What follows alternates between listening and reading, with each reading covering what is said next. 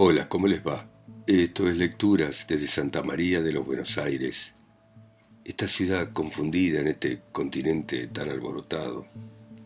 Y vamos a continuar con esta novela, este clásico argentino del Premio Cervantes Ernesto Sábato sobre héroes y tumbas. Y continúa de esta manera. Algunos miran el suelo y se distraen por minutos y hasta por horas con las numerosas y anónimas actividades de los animalitos ya mencionados, examinando las hormigas, considerando sus diversas especies, calculando qué cargas son capaces de transportar, de qué manera colaboran entre dos o tres de ellas para trabajos de mayor dificultad, etc. A veces, con un palito, con una ramita seca de esas que fácilmente se encuentran en el suelo de los parques, esos hombres se entretienen en apartar a las hormigas de sus afanosas trayectorias, logran que alguna masa atolondrada suba al palito y luego corra hasta la punta donde, después de pequeñas acrobacias cautelosas, vuelve para atrás y corre hasta el extremo opuesto, siguiendo así en inútiles idas y venidas, hasta que el hombre solitario se cansa del juego y por piedad, o más generalmente por aburrimiento, deja el palito en el suelo ocasión en que la hormiga se apresura a buscar a sus compañeras, mantiene una breve y agitada conversación con las primeras que encuentra para explicar su retardo o para enterarse de la gran marcha general del trabajo en su ausencia, y enseguida reanuda su tarea, reincorporándose a la larga y enérgica fila egipcia. Mientras el hombre solitario y pensativo retorna a su meditación general y un poco errabunda, que no fija demasiado su atención en nada, mirando ya un árbol, ya un chico que juega por ahí y rememorando, gracias a ese niño, remotos y ahora increíbles días de la selva negra o de una callejuela de Pontevedra que baja hacia el sur, mientras sus ojos se nublan un poco más, acentuando ese brillo lacrimoso que tienen los ojos de los ancianos y que nunca se sabrá si se debe a causas puramente fisiológicas o si, de alguna manera, es consecuencia del recuerdo la nostalgia, el sentimiento de frustración o la idea de la muerte, o de esa vaga pero irresistible melancolía que siempre nos suscita a los hombres la palabra fin, colocada al término de una historia que nos ha apasionado por su misterio y su tristeza, lo que es lo mismo que decir la historia de cualquier hombre, pues, ¿qué ser humano existe cuya historia no sea en definitiva triste o misteriosa? Pero no siempre los hombres sentados y pensativos son viejos o jubilados. A veces son hombres relativamente jóvenes, individuos de 30 o 40 años. Y cosa curiosa y digna de ser meditada, pensaba Bruno, resultan más patéticos y desválidos cuanto más jóvenes son. ¿Por qué? ¿Qué puede haber de más pavoroso que un muchacho sentado y pensativo en un banco de plaza, agobiado por sus pensamientos, callado y ajeno al mundo que lo rodea? En ocasiones el hombre o muchacho es un marinero, en otras es acaso un emigrado que querría volver a su patria y no puede. Muchas veces son seres que han sido abandonados por la mujer que querían, otras seres sin capacidad para la vida o que han dejado su casa para siempre o meditan sobre su soledad y su futuro. O puede ser un muchachito como el propio Martín, que empieza a ver con horror que el absoluto no existe. O también puede ser un hombre que ha perdido a su hijo y que, de vuelta del cementerio, se encuentra solo y siente que ahora su existencia carece de sentido. Reflexionando que mientras tanto hay hombres que ríen o son felices por ahí, aunque sean momentáneamente felices, niños que juegan en el parque allí mismo, los está viendo, en tanto que su propio hijo está allá bajo tierra, en un ataúd pequeño adecuado a la pequeñez de su cuerpo que quizá por fin había dejado de luchar contra un enemigo atroz y desproporcionado. Y ese hombre sentado y pensativo medita nuevamente o por primera vez en el sentido general del mundo, pues no alcanza a comprender por qué su niño ha tenido que morir de semejante manera. ¿Por qué ha de pagar alguna remota culpa de otro con sufrimientos inmensos, angustiado su pequeño corazón por la asfixia o la parálisis, luchando desesperadamente sin saber por qué, contra las sombras negras que comienzan a batirse sobre él. Y ese hombre sí que es un desamparado, y, cosa singular, puede no ser pobre. Hasta es posible que sea rico y hasta podría ser el gran banquero que planeaba la formidable operación con divisas fuertes a la que se habrá referido antes con desdén e ironía.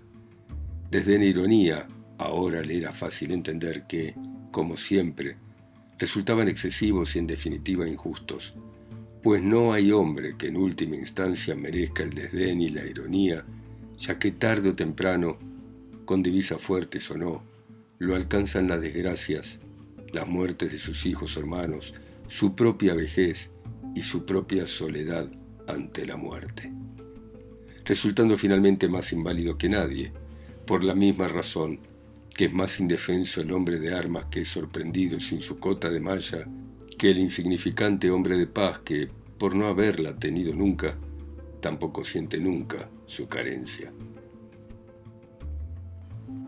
6.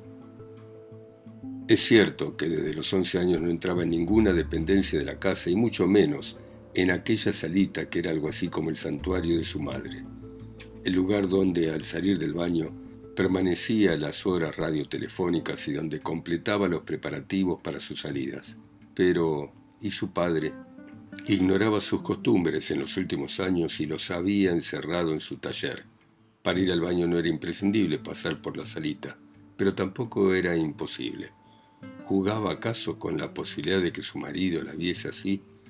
¿Formaba parte de su encarnizado odio la idea de humillarlo hasta ese punto?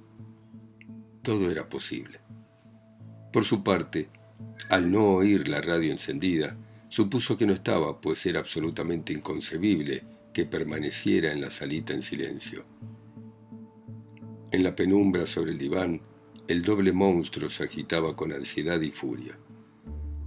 Anduvo caminando por el barrio como sonámbulo durante más de una hora. Luego volvió a su cuarto y se tiró sobre la cama. Quedó mirando el techo y luego sus ojos recorrieron las paredes hasta detenerse en la ilustración de Villiquen que tenía pegada con chinches desde su infancia. Belgrano haciendo jurar la bandera azul y blanca a sus soldados en el cruce del río Salado.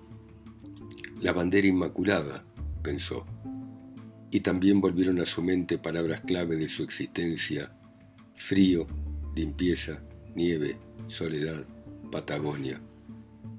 Pensó en barcos, en trenes, pero ¿de dónde sacaría el dinero?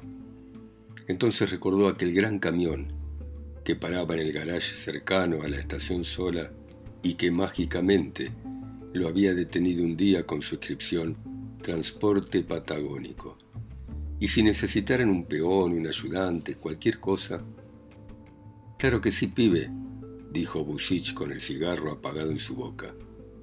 Tengo 83 pesos, dijo Martín. Déjate de macana, dijo Busich, quitándose el overol sucio de grasa. Parecía un gigante de circo, pero algo encorvado, con pelo canoso. Un gigante con expresión candorosa de niño. Martín miraba el camión. Al costado, en grandes caracteres, decía Transporte Patagónico. Y detrás, con letras doradas, se leía Si lo viera, vieja. Vamos, dijo Busich siempre con su colilla apagada. Sobre el pavimento mojado y resbaladizo brillaba por un momento un rojo lechoso y deliscuescente. Enseguida venía el relámpago violáceo, para ser nuevamente reemplazado por el rojo lechoso. Sinsano americano gancia, sinsano americano gancia. Se vino el frío, comentó Busich. ¿Llovinaba? Era más bien una neblina de finísimas gotitas impalpables y flotantes. El camionero caminaba a grandes trancos a su lado, era cantoroso y fuerte, acaso el símbolo de lo que Martín buscaba en aquel éxodo hacia el sur. Se sintió protegido y se abandonó a sus pensamientos. Aquí es, dijo Busich. Chichín, pizza, fainá, despacho de bebidas. Salud, dijo Busich. Salud, dijo Chichín, poniendo la botella de ginebra llave. Do copita, este pibe es un amigo. Mucho gusto, el gusto es mío dijo Chichín que tenía gorra y tiradores colorados sobre camisa tornasol. ¿La vieja? preguntó Busich. Regular, dijo Chichín. ¿Le hicieron el análisis? Sí. ¿Y? Chichín se encogió de hombros. Vos sabés cómo son esa cosa.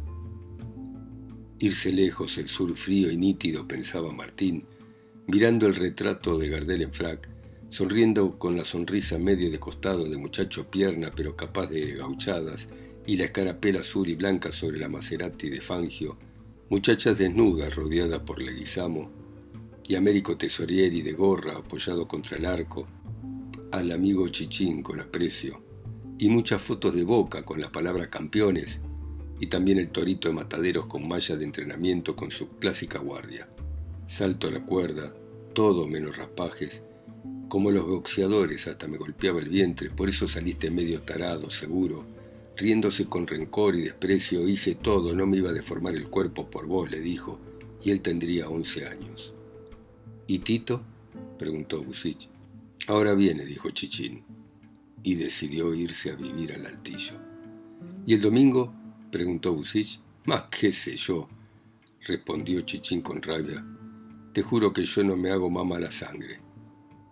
Mientras ella seguía oyendo boleros, despilándose, comiendo caramelos, dejando papeles pegajosos por todas partes, mala sangre por nada, decía Chichín. Lo que se dice propio, nada de nada. Un mundo sucio y pegajoso.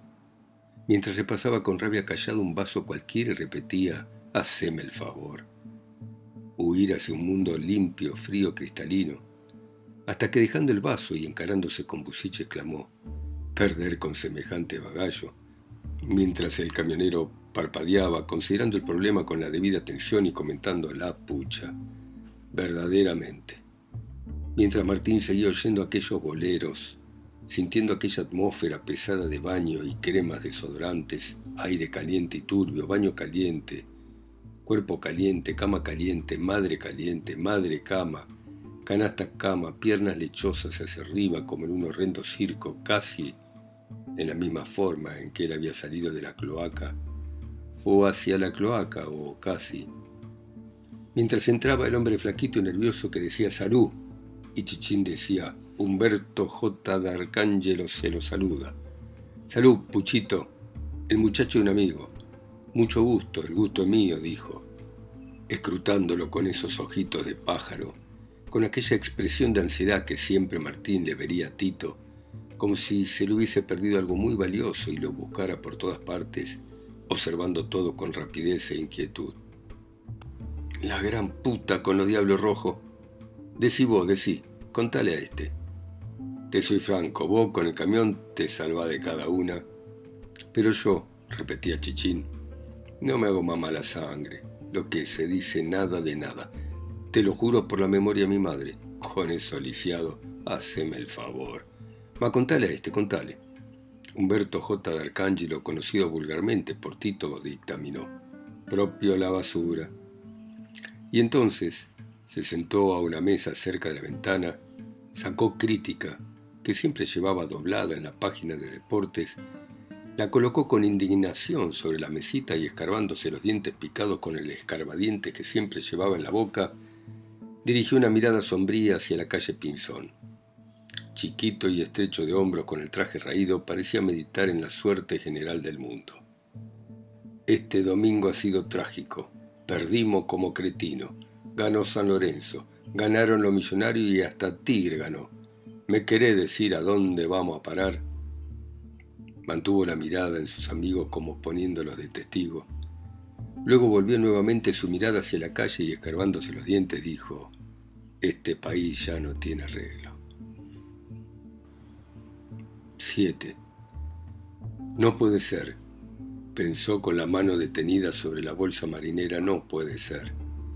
Pero sí, la tos, la tos y esos crujidos. Y años después también pensó, recordando aquel momento, como habitante solitario de dos islas cercanas separadas por insondables abismos.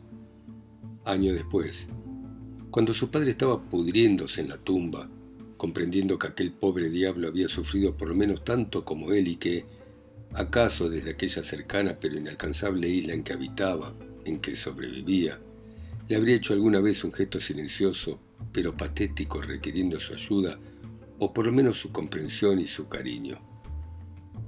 Pero eso lo entendió después de sus duras experiencias, cuando ya era tarde, como casi siempre sucede.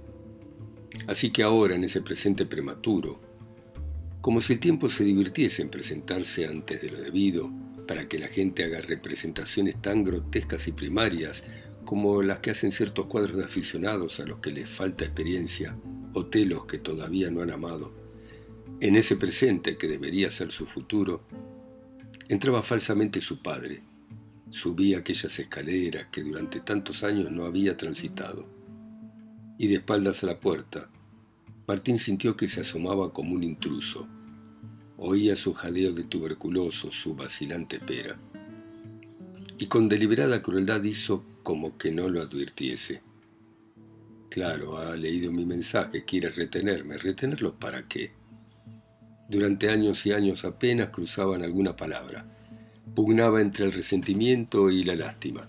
Su resentimiento lo impulsaba a no mirarlo, a ignorar su entrada en la pieza a lo que era todavía peor, a hacerle comprender que quería ignorarla. Pero volvió la cabeza, sí, la volvió, y lo vio tal como lo había imaginado. Con las dos manos sobre la baranda, descansando del esfuerzo, su mechón de pelo canoso caído sobre la frente, sus ojos afiebrados y un poco salidos, sonriendo débilmente con aquella expresión de culpa que tanto le fastidiaba a Martín, diciéndole, hace veinte años yo tenía el taller aquí, echando luego una mirada circular sobre el altillo y quizás sintiendo la misma sensación que un viajero, envejecido y desilusionado, siente al volver al pueblo de su juventud, después de haber recorrido países y personas que en aquel tiempo habían despertado a su imaginación y sus anhelos. Y acercándose a la cama se sentó en el borde, como si no se sintiese autorizado a ocupar demasiado espacio o a estar excesivamente cómodo para luego permanecer un buen tiempo en silencio, respirando trabajosamente, pero inmóvil como una desanimada estatua. Con voz apagada dijo, hubo un tiempo en que éramos amigos. Sus ojos pensativos se iluminaron mirando a lo lejos. Recuerdo una vez en el Parque Retiro, vos tendrías, a ver, cuatro, tal vez cinco años. Eso es cinco años. Querías andar solo en los autitos eléctricos, pero yo no te dejé. Tenía miedo de que te asustaras con los choques. Rió suavemente con nostalgia. Después cuando volvíamos a casa subiste una calecita que estaba en un baldío de la calle Garay. No sé por qué siempre te recuerdo de espaldas, en el momento en que a cada vuelta acababas de pasar frente a mí. El viento agitaba tu camisita, una camisita a rayas azules. Era ya tarde, apenas había luz. Se quedó pensativo y después confirmó como si fuera un hecho importante. Una camisita a rayas azules, sí, la recuerdo bien. Martín permanecía callado.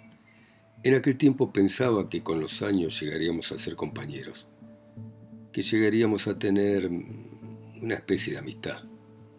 Volvió a sonreír con aquella pequeña sonrisa culpable, como si aquella esperanza hubiera sido ridícula, una esperanza sobre algo que él no tenía ningún derecho, como si hubiese cometido un pequeño robo aprovechando la indefensidad de Martín. Su hijo lo miró, los codos sobre las rodillas, encorvado, con su mirada puesta en un punto lejano. Sí, ahora todo es distinto. Tomó entre sus manos un lápiz que estaba sobre la cama y lo examinó con expresión meditativa. No creas que no te comprendo. ¿Cómo podríamos ser amigos? Debes perdonarme, Martincito. Yo no tengo nada que perdonarte. Pero el tono duro de sus palabras contradecían su afirmación. ¿Ves? Me odias. Y no creas que no te entiendo. Martín hubiera querido agregar, no es cierto, no te odio. Pero lo monstruosamente cierto era que lo odiaba. Ese odio lo hacía sentirse más desdichado y aumentaba su soledad.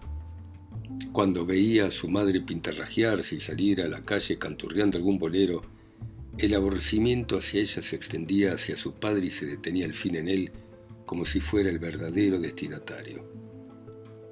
Por supuesto, Martín, comprendo que no puedas estar orgulloso de un pintor fracasado. Los ojos de Martín se llenaron de lágrimas, pero quedaban suspendidas en su gran rencor como gotas de aceite en vinagre sin mezclarse gritó. No digas eso, papá. Su padre lo miró conmovido, extrañado de su reacción. Casi sin saber lo que decía, Martín gritó con encono, Este es un país asqueroso. Aquí los únicos que triunfan son los sinvergüenzas. Su padre lo miró callado, con fijeza. Después, negando con la cabeza, comentó, No, Martín, no creas. Contempló el lápiz que tenía entre sus manos y después de un instante terminó. Hay que ser justos. Yo soy un pobre diablo y un fracasado en toda regla y con toda justicia. No tengo ni talento ni fuerza, esa es la verdad. Martín empezó a retraerse de nuevo hacia su isla. Estaba avergonzado del patetismo de aquella escena y la resignación de su padre empezaba a endurecerlo nuevamente. El silencio se volvió tan intenso y molesto que su padre se incorporó para irse. Probablemente había comprendido que la decisión era irrevocable y además que aquel abismo entre ellos era demasiado grande y definitivamente insalvable. Se acercó hasta Martín y con su mano derecha le apretó un brazo. Habría querido abrazarlo, pero ¿cómo podía hacerlo? Y bien, murmuró, ¿habría dicho algo cariñoso Martín de saber que aquellas eran realmente las últimas palabras que oiría de su padre? Sería uno tan duro con los seres humanos, decía Bruno, si se supiese de verdad que algún día se han de morir y que nada de lo que se les dijo se podrá ya rectificar. Vio como su padre se daba vuelta y se alejaba hacia la escalera, y también vio cómo, antes de desaparecer, volvió su cara, con una mirada que años después de su muerte, Martín recordaría desesperadamente. Y cuando oyó su tos, mientras bajaba las escaleras, Martín se tiró sobre la cama y lloró. Solo horas más tarde tuvo fuerza para terminar de arreglar su bolsa marinera. Cuando salió eran las dos de la mañana y en el taller de su padre vio luz. Ahí está, pensó. A pesar de todo vive, todavía vive. Caminó hacia el garaje y pensó que debía sentir una gran liberación. Pero no era así. Una sorda opresión se lo impedía. Caminaba cada vez más lentamente por fin se detuvo y vaciló. ¿Qué es lo que quería? 8. Hasta que volví a verla pasaron muchas cosas. En mi casa. No quise vivir más allá. Pensé irme a la Patagonia. Hablé con un camionero que se llama Busich. No le hablé nunca de Busich, pero esa madrugada, en fin, no fui al sur. No volví más a mi casa, sin embargo. Se cayó rememorando. La volví a ver en el mismo lugar del parque, pero recién en febrero de 1955. Yo no dejé de ir en cada ocasión en que me era posible, y sin embargo, no me pareció que la encontrase gracias a esa espera en el mismo lugar. ¿Sí, no? Martín miró a Bruno y dijo, ¿por qué ella quiso encontrarme? Bruno pareció no entender. Bueno, si fue a aquel lugar es porque quiso encontrarlo. No, no, no es eso lo que quiero decir. Lo mismo me habría encontrado en cualquier otra parte, ¿entiende? Ella sabía dónde y cómo encontrarme si quería. Eso es lo que quiero decir. Esperarla ya en aquel banco durante tantos meses fue una de las tantas ingenuidades mías. Se quedó cavilando y luego agregó, mirándolo a Bruno como si le requiriera una explicación. Por eso, porque creo que ella me buscó con toda su voluntad, con deliberación, por eso mismo me resulta más inexplicable que luego, de semejante manera, mantuvo su mirada sobre Bruno y éste permaneció con sus ojos fijos en aquella cara demacrada y sufriente. Usted lo entiende, los seres humanos no son lógicos, repuso Bruno. Además, es casi seguro que la misma razón que la llevó a buscarlo también la impulsó a... iba a decir abandonarlo, cuando se detuvo y corrigió a alejarse. Martín lo miró todavía un momento y luego volvió a sumirse sus pensamientos, permaneciendo durante un buen tiempo callado. Luego explicó cómo había reaparecido. Bueno, muy bien. Seguimos mañana a las 10 en punto de la Argentina, como siempre. Ustedes en sus países, ciudades, continentes, islas o pueblos, escuchando a Ernesto Sábato, a través de mi voz, acá sola y lejos, en Santa María de los Buenos Aires. Chau, hasta mañana.